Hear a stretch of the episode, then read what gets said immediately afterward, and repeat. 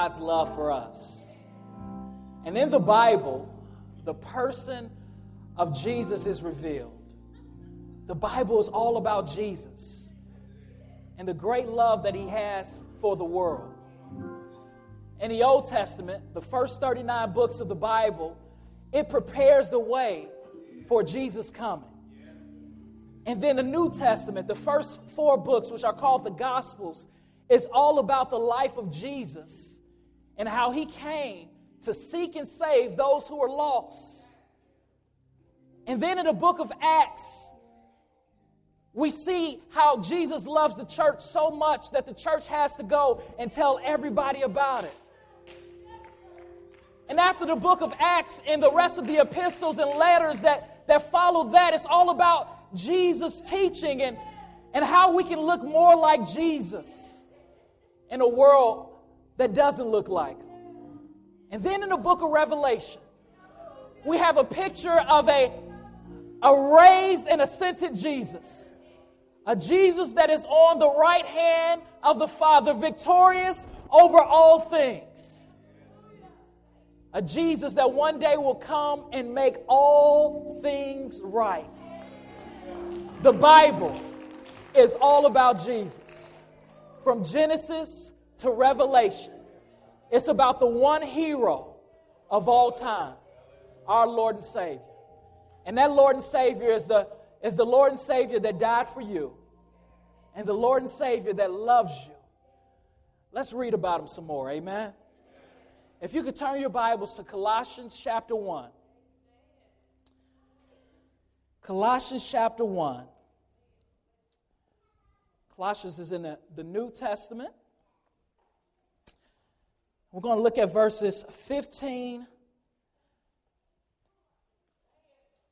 through 20, section that's rich on Christology, gives us a rich picture of Jesus. And then we're going to jump down to verse 23.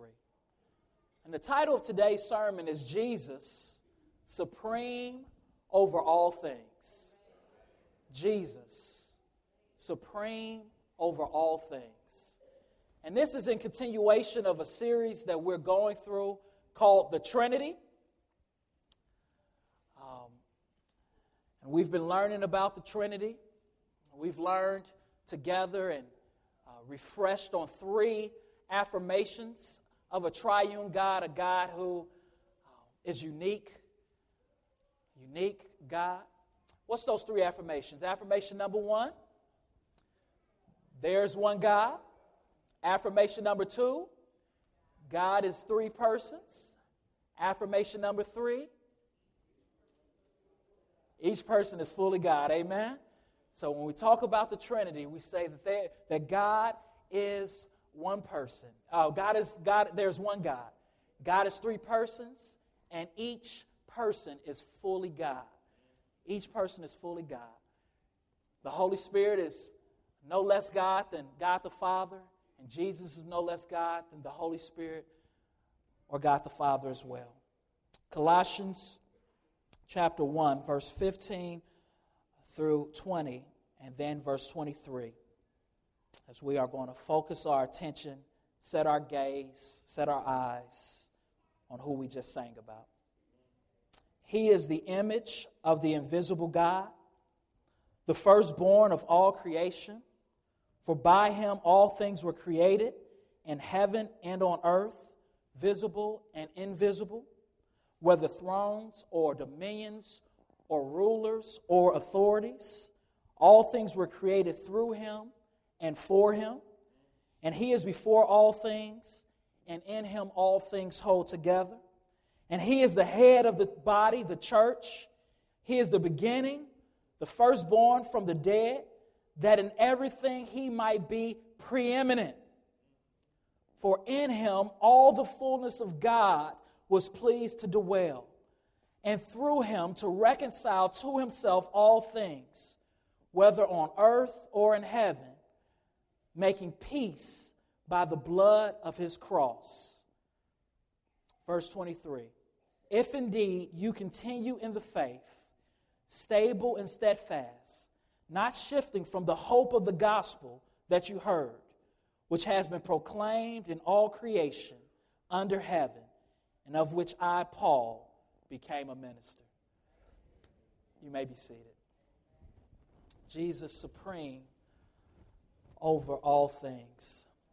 Um, whether we have personally experienced it or heard about it from others, we all know the devastation that comes with identity theft. Identity theft, of course, is when someone pretends to be someone else by assuming that person's identity, typically in order to access resources or obtain credit and other benefits in that person's name. And as a result, the person whose identity is taken many times has their credit wrecked and suffers monetary loss. Victims of identity thefts are normally taken through a long, discomforting process to undo, to the, undo the effects of the fraud. And here we see Paul writing to the church of Colossus as there has been an, a major attempt of identity theft. Paul is writing to the church here, and he is, is trying to uh, go against what a, a fraudulent teacher has been teaching about Jesus. There was either a person or persons who crept into church and who tried to uh, confuse what the apostle had laid down. They were teaching a very weird and damaging doctrine. And whatever this person or group was teaching, we know that they were encouraging the worship of false angels and questioning the deity of Jesus. They were apparently making an argument that said that Jesus was an angel and that Jesus was not really fully the Son of God. And these teachers, they appear to have superior insight into the spiritual realm as they advise the Colossian Christians to practice certain rites and taboos and, and rituals as a means to protect themselves against evil and to find true salvation. But the Apostle Paul learns about this dangerous, dangerous teaching that is creeping into this church while he is a thousand miles away in Rome from a man by the name of Epaphras. And this man was, as we see in Ephesians chapter 1, verse 7, was the man who actually was a disciple of Paul and who was used to, to plant this church. He helped build this church through the preaching of the gospel. So he runs back to the man who discipled him. He runs back to the man who poured into him.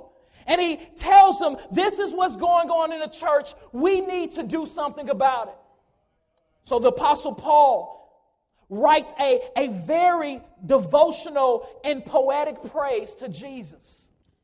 He, he writes to this church setting the record straight about who Jesus is, taking back and reclaiming his identity in order that the church in Colossus, in order that these Colossians would worship him in spirit and in truth. This text is very, very devotional, very poetic. In fact, it is written as a hymn. It is written to be sung. He wrote it this way in order that the church would be able to easily remember it and recall it when false teachers crept in with a, a Gnostic message. I believe today that we as a church that we need to take heed to this hymn. And we need to, to unpack it and to see what it says in order that we would stand firm and steadfast in the hope that we received through the message of Jesus Christ. There are some of us here who have family members that's Jehovah Witnesses, co workers that's Mormons. There, there are some of us here who mingle and, and constantly are in interaction with people who say, Yes, Jesus was a great person. Yes, Jesus was a prophet, Jesus was a teacher. Jesus is important, but Jesus is not the Son of God and God Himself. We must look at this text to see that the Bible says the exact opposite. It says that Jesus is supreme over all things and He is God.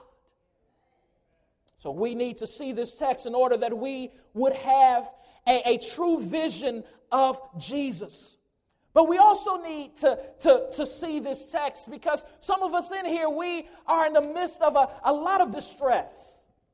And we came through those doors, these doors this morning, on very heavy burdened and very worried and anxious, maybe about our health, maybe about our relationships, maybe about the, the path our, our life is headed, maybe about crushed dreams, and maybe about impossible work condition.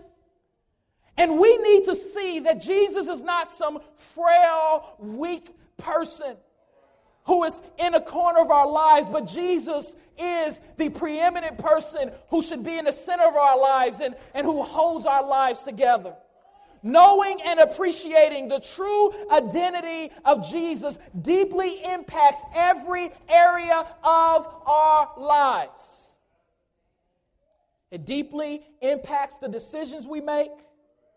It deeply impacts how we handle life storms. It deeply impacts whether or not we are waging war against our flesh. It deeply impacts whether or not we are living our lives to make much of Jesus. And that's what we were put here on earth. And that's Paul's argument throughout the book of Colossians. He is trying to get us to see that Jesus is preeminent, that Jesus is supreme over all things. He's trying to get us to set our affections, to set our eyes, to set our gaze upon Him. In Colossians chapter 3, verse 1 through 4, we see the climax of the book as Paul says these words to the church at Colossae. He says, If then you have been raised with Christ, Seek the things that are above where Christ is. Seated at the right hand of God. Set your minds on the things that are above and not the things that are below. For you have died, and your life is hidden with Christ in God. That is the message of this book. To not have Jesus in the corner of our lives, but to have Jesus in the center of our lives and to have everything in our lives run through Him. Every decision, every trial to go through Him. So Paul does this by, by showing us two things in this text, two amazing things, answering two questions. Number one, who is Jesus? Shows us who He is. And number two, what has Jesus done? What has Jesus done? In order to combat these false teachers, he wants to show us who he is, who Jesus is, and what he has done. In verse 17, he shows us who Jesus is. He says he is the image, the visible image of an invisible God, the firstborn amongst creation. He is the image of the invisible God, the, the firstborn of all creation. So he shows us who he is. He is the image of the invisible God. What does that mean? What does that mean? He is the image of the invisible God. Well, that word image in the Greek is where we get our word icon or statue from. It's where we get our word icon or statue from. So Paul is, is teaching us that, that Jesus is the physical manifestation of God the Father. Jesus is the physical manifestation of God the Father. Philippians chapter 2, verse 6 through 7 is actually the book right before the book of Colossians, if you could turn your Bible there. If you have your Bible open to Colossians, all you got to do is flip a page or two and you'll see it. Listen to what it says. So we dig more into Jesus being the physical manifestation, the visible manifestation of the invisible God. Look at what he says in verse 6. This is the Apostle Paul, who, though he was in the form of God, did not count equality with God a thing to be grasped, but made himself nothing, taking the form of a servant, being born in the likeness of God. So listen to what he says in verse 6. Speaking of Jesus, it says he was in the form of God. And what that means that in eternity's past, before Jesus' incarnation, before he was born of a virgin through Mary, he was invisible like God the Father. They are spirits. They were not, he was not confounded to a body. So he was in the form of God. But he did not count equality with God the Father a thing to be grasped. In order to come to the world to fulfill the mission that God the Father had planned before the foundation of the world, Jesus took off the form of God, the invisibility of God, and he put on, the, uh, uh on a visible form of God. He put on a body. Look at what he said, verse 7 but made himself nothing, taking the form of a servant, being born in the likeness of man. So he is the image of an invisible God, meaning that the Son of God, who has been God for eternities past, was put in human form in order to be a visible representation of the Godhead. The fullness of the Godhead, Paul goes on to say, dwelt or lived in him because he is fully God. Paul is trying to tell the church at Colossus be careful because these false teachers are trying to dupe you. He took on the form of a, of a servant. Now, there's many reasons why he, he did this, many reasons why he took off the form of God and put on the form of a servant. Uh, and we'll get to a, a, another huge reason later, but right now, uh, you know, one of the, we want to see that one of the reasons why he did this was to reclaim the Father's identity. Jesus put on human flesh because God's people, Israel, was misrepresenting who God the Father was. They were doing religion in the name of God the Father that did not reveal the heart of God the Father and who He was. So Jesus came back in order to say, No, this is who God the Father is. This is who we are. And when you see the Father, when you see me, you see Him. When you see me, you see Him. This summer I was in Texas and had the privilege of, listening to a, a, gentleman preach while there. And uh, he was telling a story in the middle of his sermon about how he and his wife's uh, identity was recently stolen and how it was very painful and they lost a lot of uh, monetary things and had their credit jacked up. And he was telling us about how long and drawn out the process is to, to, get, his, to get their identity back. And he said, towards the end of trying to reclaim their identity, he got a call from the police station as they realized that he did not fully complete a form that they needed in order to keep the process going. And he said, Well, I've been down there before and we've been through this. Is it possible for you to fax me the information and I'll fill it out and I'll fax it back to you? And they said, Sir, no.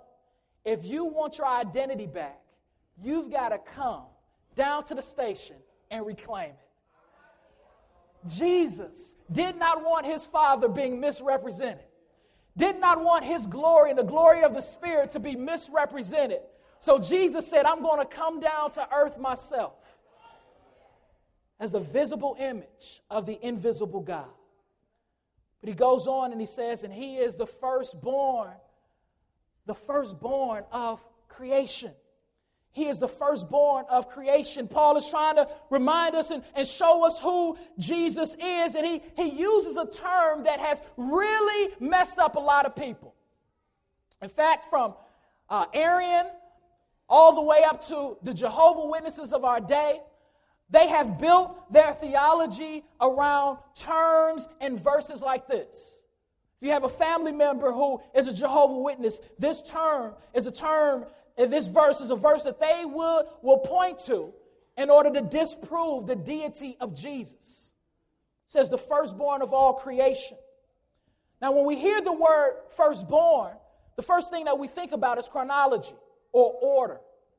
And that's what they argue that this is saying that Jesus is a created being, but he was God's first created being.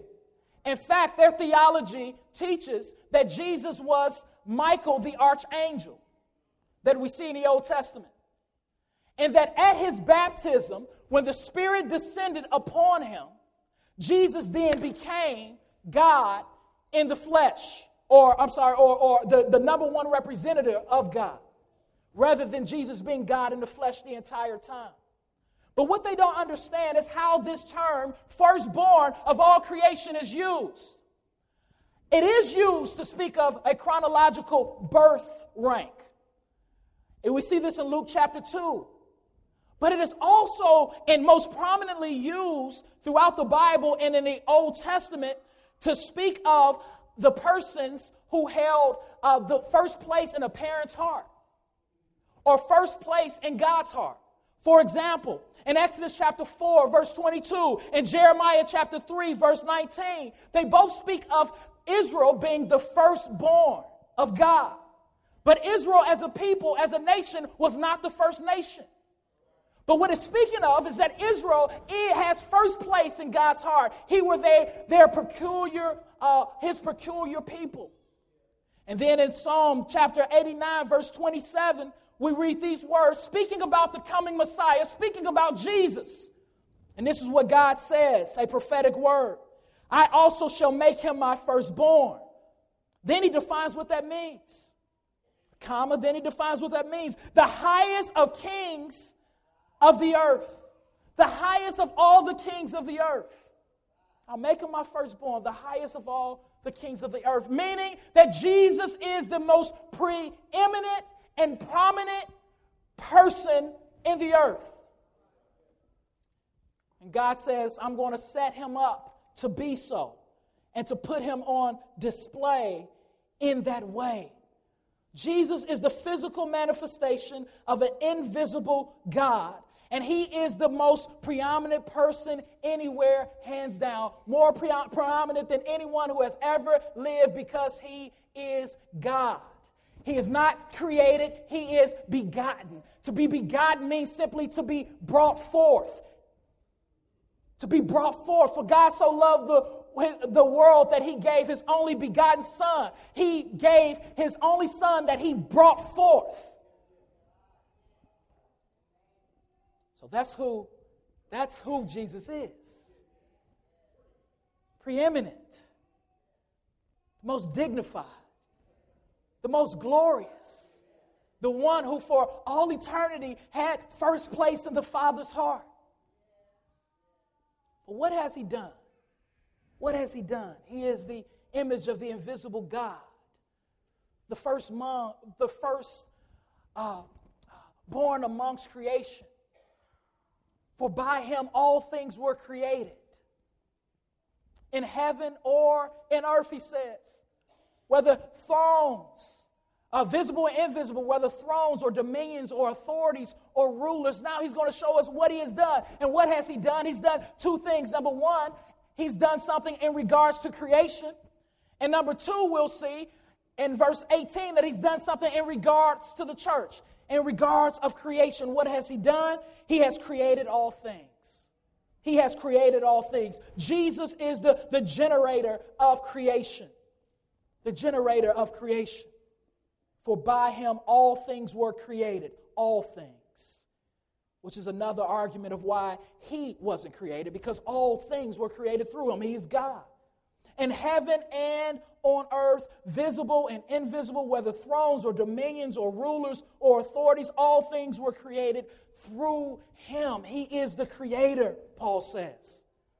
And I love how Paul does this. He, he packs terms upon terms, two at a time. He says, In heaven, everything that's been created in heaven, in the galaxies, the black hole, the stardust, the clouds, everything is created by him. But then he says on earth, yes, spiders and mosquitoes and hippos and giraffes and molecules in nuclei in atoms and then he goes on to say, both visible and invisible. The things that you can see with your eyes, and the fungi, and the things that you cannot see with your eyes. Paul is saying Jesus is not an angel. He's not a prophet. He's not just a teacher. He is preeminent. He is unique. He is the one who generates and who creates everything.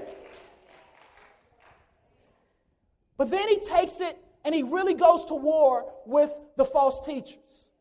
Because then he's going to show us that he doesn't just create the physical things that we see as far as in, in the earthly order. He says thrones and dominions and rulers and authorities. Paul here isn't just talking about uh, uh, here on earth, he isn't just talking about uh, some, some pope or some dictator or some president. Yes, Jesus created them as well, but he's talking about in the spiritual realm. He's saying, Church of Colossus, you have to understand that Jesus is the one who sets up the spiritual realm as well. He's the one who had created the angels. And he's the one who, who gave the angels their rank. He's the one who created the fallen angels, the ones who rule principalities and powers that are unseen. He says Jesus is Lord over that too. Every inch of this universe, visible and invisible, is created by Jesus. It's created by Jesus. So he is the generator of creation. But look at what he says here. I love this phrase. And we want to think about this phrase. All things were created through him and for him. What does that mean? That all things were created for him. Not only is Jesus the generator, the creator, but he says Jesus is the goal of creation.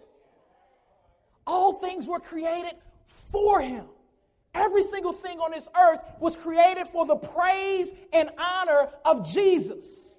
The trees were created for the praise and honor of Jesus. The birds were created for the praise and honor of Jesus. Minister Maceo, the rocks were created for the praise and honor of Jesus. Everything was created for his praise and honor. He's to be preeminent. And one day, everything in this earth will praise and honor Jesus. Philippians chapter 2 says that every knee will bow and every tongue will confess the lordship, the preeminence, the supreme rule of Jesus, the firstborn of all creation. That's why Jesus does not appreciate the corner of our lives, but demands the center of our lives because He is the center of the universe.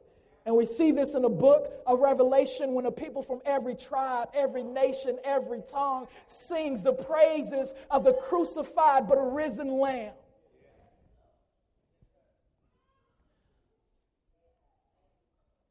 But he also sustains all things. So he's the generator, he is the goal but he also is the glue. He also is the glue of creation. This is amazing. Look at your Bibles. Look at your Bibles. Verse 17. And he is before all things, and in him all things hold together. He is before all things. John chapter 1 in the beginning was the Word, and the Word was with God, and the Word was God. Jesus is before all things. He was with God the Father in the beginning from all eternity, and He holds all things together. He sustains all things. He maintains the delicate balance necessary to life's existence. He quite literally is the glue that is holding it all together. He is the power behind every consistency in the universe. He is the power behind gravity. He is responsible for the energy that we feel and the wind that blows. He keeps it together. And you know, scientists they have just for since since 1920 been trying to figure out how things at a subatomic level are held together. How things at a subatomic level are held together. They, they see that we have neutrons and, and, and protons and, and, and, and photons, but they've been trying to rack their mind around the fact that they don't know how it's held together. One of the, the, the, the, men who started the Big Bang Theory, I was reading quotes by him this week, and, and there was one quote where he was just marveling at creation. He says, Yeah, we, we see all of this, and, and we're starting to understand atoms, but what we don't understand is how there has not been a nuclear explosion yet. What is keeping the nuclei from running into each other and for, from, and everything from just exploding? We've seen recently in the news, have you guys heard about the God particle? The God particle, which is the Higgs boson, which is, is, is, is getting right to this mystery. Is they're trying to understand how some things have mass, some atoms, some, some photons, and some things like photons don't have mass. They're saying what makes something have mass and what makes something don't have mass. And they're trying to figure out what holds that mass together.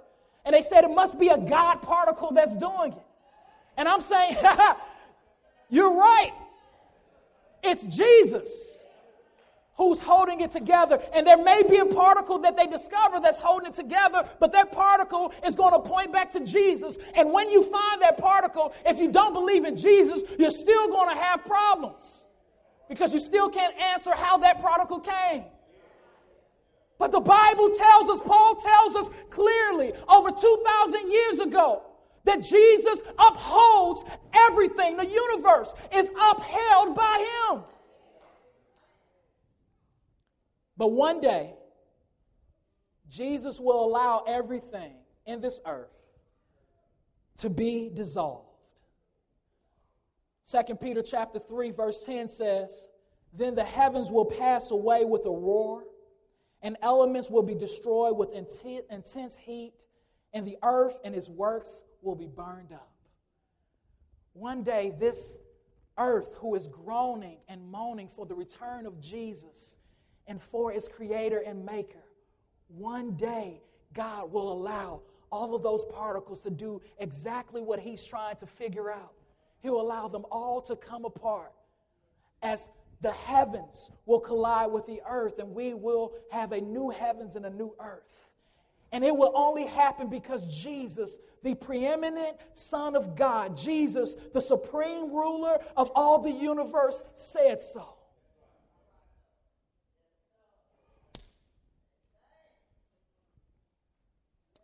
So, not only what he, who he is, he is the visible image of the invisible God, the firstborn of all creation.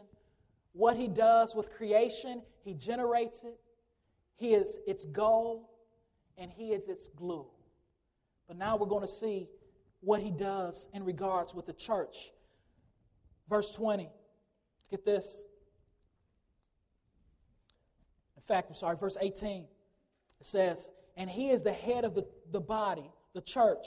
He is the beginning, the firstborn from the dead, that in everything he might be preeminent. For in him all the fullness of God was pleased to dwell and through him to reconcile to himself all things, whether on earth or in heaven, making peace by the blood of the cross. So we see that Jesus is preeminent over creation and creation's past and present and future. But we see that Jesus also is the Lord of new creation that Jesus restores, Paul says, he restores and reconciles a new creation. And why does Jesus get to be the one who restores and reconciles a new creation? It's because of what he has done. Verse 20 says, whether on earth or in heaven, because he made peace by the blood of the cross. Jesus is over the church. He is over the body of Christ because he died for the church in order to restore the church back into fellowship with God the Father. Therefore, he is the one who is the head of the body, it says. He is the one who is the head of the body. What does that mean that Jesus is the head of the body? When this is used, it's not speaking of or necessarily speaking of Jesus being like the head of a company or CEO, though he is the Lord of the church, but rather it looks at the church as a living organism that is inseparably tied together by the living Christ. It's saying that Jesus controls every part of the church. And that Jesus gives life to the church and directions to the church. His life is lived out through all the members of the body of Christ. And it is His life that brings unity in the church. It is His life that brings energy into the church. It is His life that coordinates the diversity of gifts in the church. Jesus is the center of creation because He created it, He upholds it, and He keeps it together. But Jesus is the center of the church because He died for her. He bled for her. You understand what Jesus did for the church? Jesus became the visible image of God because our image was marred. In Genesis, we learn that God created us as image bearers of Him, meaning that we were created to be fully, of, fully alive in God. We were created to be emotional and relational beings. But at that time, before sin entered into the world, morally, we were pure. And we were reflecting the glory or the fame of God in our bodies. But the Bible said that we rebelled against the God who created the universe because we wanted to be gods ourselves. And we sinned against this gracious and loving God. And we said, no, we want to rule. We want to be in control. And at that moment that Adam and Eve sinned, humanity fell. This world fell. This world had then become broken and marred. Our images were messed up. And the problem with that is that God, a perfect and holy God, a, a morally pure God, cannot embrace a people who have marred images and remain holy. But God sent down his son his visible image. And on the cross, Jesus allowed his physical body, his physical image to be beat. He allowed his image to be torn apart. He allowed his image to be disrespected as he bore every single sin that marred our image so that we could stand before God through Christ as a people with a perfect image. And now we're able to embrace God the Father, fellowship with God the Father as if we were perfect in image because God has given us the righteousness of His Son. The Bible says in Colossians chapter 3, unbelievable. Unbelievable. Colossians chapter 3, verse 10.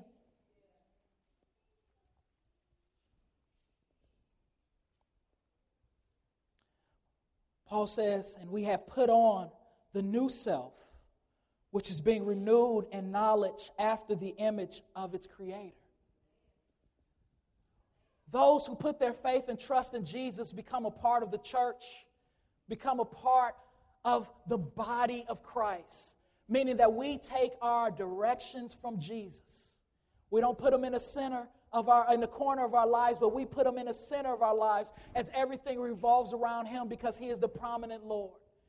And he begins to shape God the Father and renew us and to make us look more like Jesus as we learn about him. In Romans chapter 8, 29, it says that God is conforming us to the image of his son. And one day we will stand before the presence of God in Christ's image, meaning that we will not only be emotional and, and relational, but that we will be morally pure as God will take away all of our sin and give us a, a, nature that won't be able to sin against them. And we will be back in the presence of God and we will see the preeminent, the, pre, the preeminent figure of this universe, Jesus, and worship him and adore him for all eternity.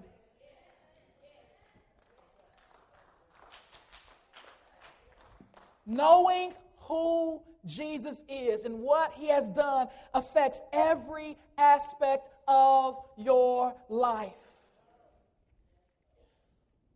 Believing that Jesus, verse 21, verse 20, and through him to reconcile to himself all things, whether on earth or in heaven, making peace by the blood of the cross. Jesus is going to recon- reconcile everything to himself. Verse 21 And you who once were alienated and hostile in mind, doing evil deeds, he has now reconciled in his body of flesh by his death in order to present you holy and blameless and above reproach before God. We were once estranged, we were once alienated. We were once hostile in mind, but Jesus changed all that by making us new through the bloody cross. Verse 23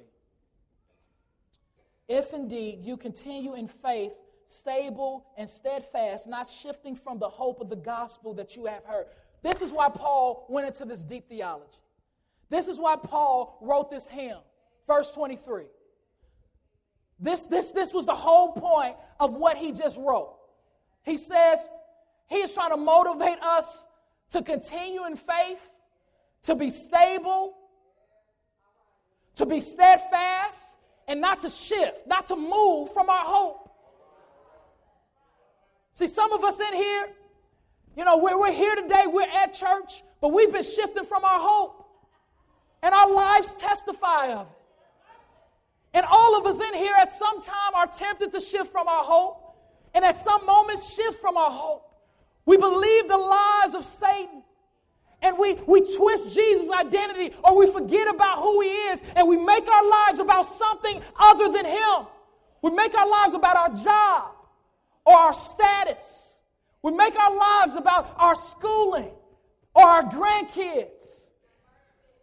But no, God says no. Paul says, no, I want to show you Jesus in order that you would make him your life, in order that you would be stable, in order that you would be steadfast, in order that you would walk in faith, in hope, in hope.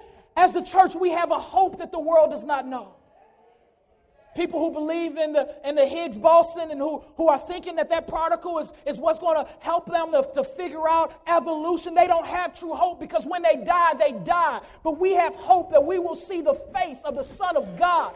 The face of the one who is the visible representation of God, the face of the one who's the firstborn of creation, the face of the one who has created all things, thrones and dominions and authorities.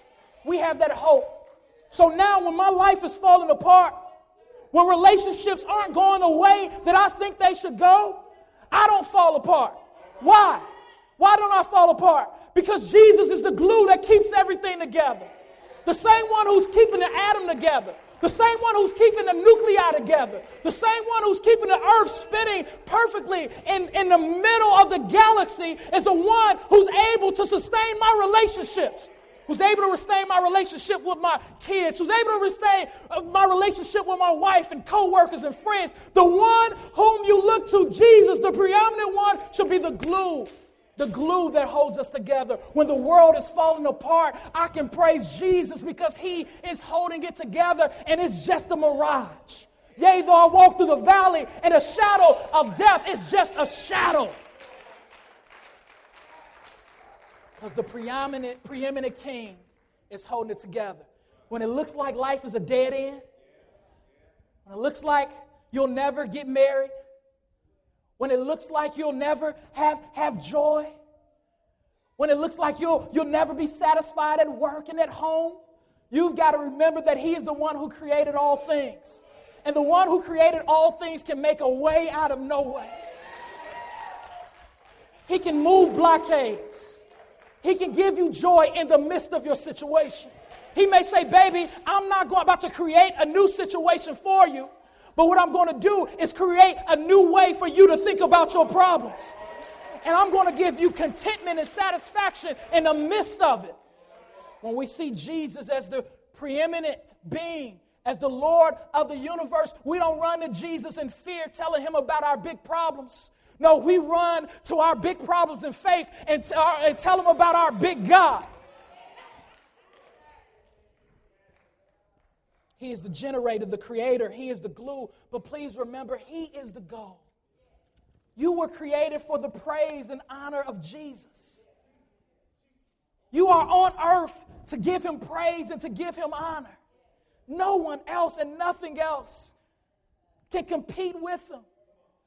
Nothing else in this universe des- deserves the center of your life because it is frail and it will fall. They will disappoint, but Jesus will never disappoint. And if you think that Jesus has disappointed, you've got the wrong perspective of him. He's the one who restores and who reconciles and who brings all things together. He's the generator, He's the goal, He's the glue of all things. Put Him, put Him in the center of your life. Don't tuck Him away in a corner.